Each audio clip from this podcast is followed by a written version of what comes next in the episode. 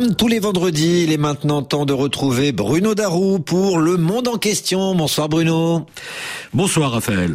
Cette semaine, les déboires judiciaires de Donald Trump, ils concernent aussi bien des accusations de manipulation électorale que fiscale. Votre question, Donald Trump court-il le risque de ne pas pouvoir se présenter à l'élection présidentielle de novembre prochain aux États-Unis? Eh bien, la réponse est oui, le risque est réel, mais attention, rien n'est joué car Donald Trump et ses avocats ont bien l'intention de se battre sur tous les fronts car on en est désormais à cinq dossiers judiciaires contre l'ancien président. Il y a d'abord une enquête pénale au niveau fédéral pour son rôle dans l'assaut du Capitole en janvier 2021, puis une enquête au niveau d'un État, la Géorgie, pour tentative de fraude électorale, en fait une tentative pour inverser de manière frauduleuse le résultat de l'élection dans cet État. Sans oublier l'enquête sur le recel d'archives du gouvernement classifié et emmené par Trump dans sa villa de Mar-a-Lago en Floride.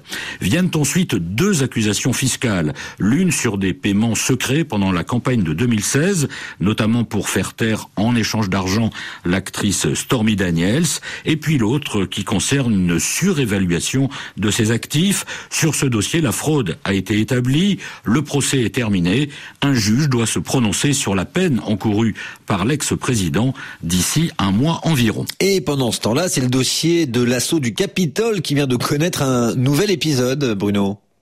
Oui, après l'État du Colorado, c'est celui du Maine qui vient de décider, en la personne de sa secrétaire d'État, une démocrate, que Donald Trump n'est plus apte à la fonction de président.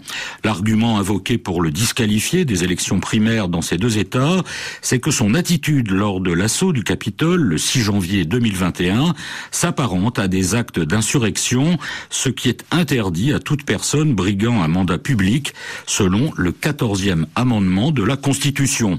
Dans l'immédiat, cela veut dire que Trump ne pourrait pas se présenter aux primaires dans ces deux États, sauf, sauf en cas d'injonction contraire de la Cour suprême fédérale vers laquelle se sont tournés les avocats de l'ancien président. Si j'ai bien compris, Bruno, tout va donc se jouer sur le timing et les décisions de la Cour suprême.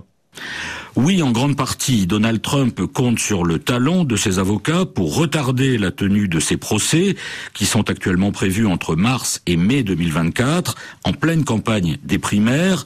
Il y a donc un grand risque de parasitage entre les calendriers politiques et juridiques. L'idée, c'est bien sûr de décaler ces rendez-vous judiciaires après le scrutin de novembre. Voilà pour la tactique. Côté stratégique, ce sont en effet les décisions de la Cour suprême qui vont décider si Donald Trump peut ou non se présenter à l'élection présidentielle. Une Cour dominée, notamment à cause des trois nominations de Trump durant son mandat, par les juges conservateurs. Alors qui va l'emporter? De la proximité partisane ou de l'examen impartial du droit? C'est une des questions importantes pour ce scrutin qui, l'an prochain, aura un impact essentiel, non seulement pour les États-Unis, mais aussi pour le reste du monde. Vous avez tout à fait raison, euh, Bruno. Euh, Bruno Darou, euh, qui interroge comme ça toutes les semaines sur RFI les grandes tendances de l'actualité de la planète, le monde en question. C'est à retrouver sur RFI.fr évidemment toutes les applications et les plateformes de podcast.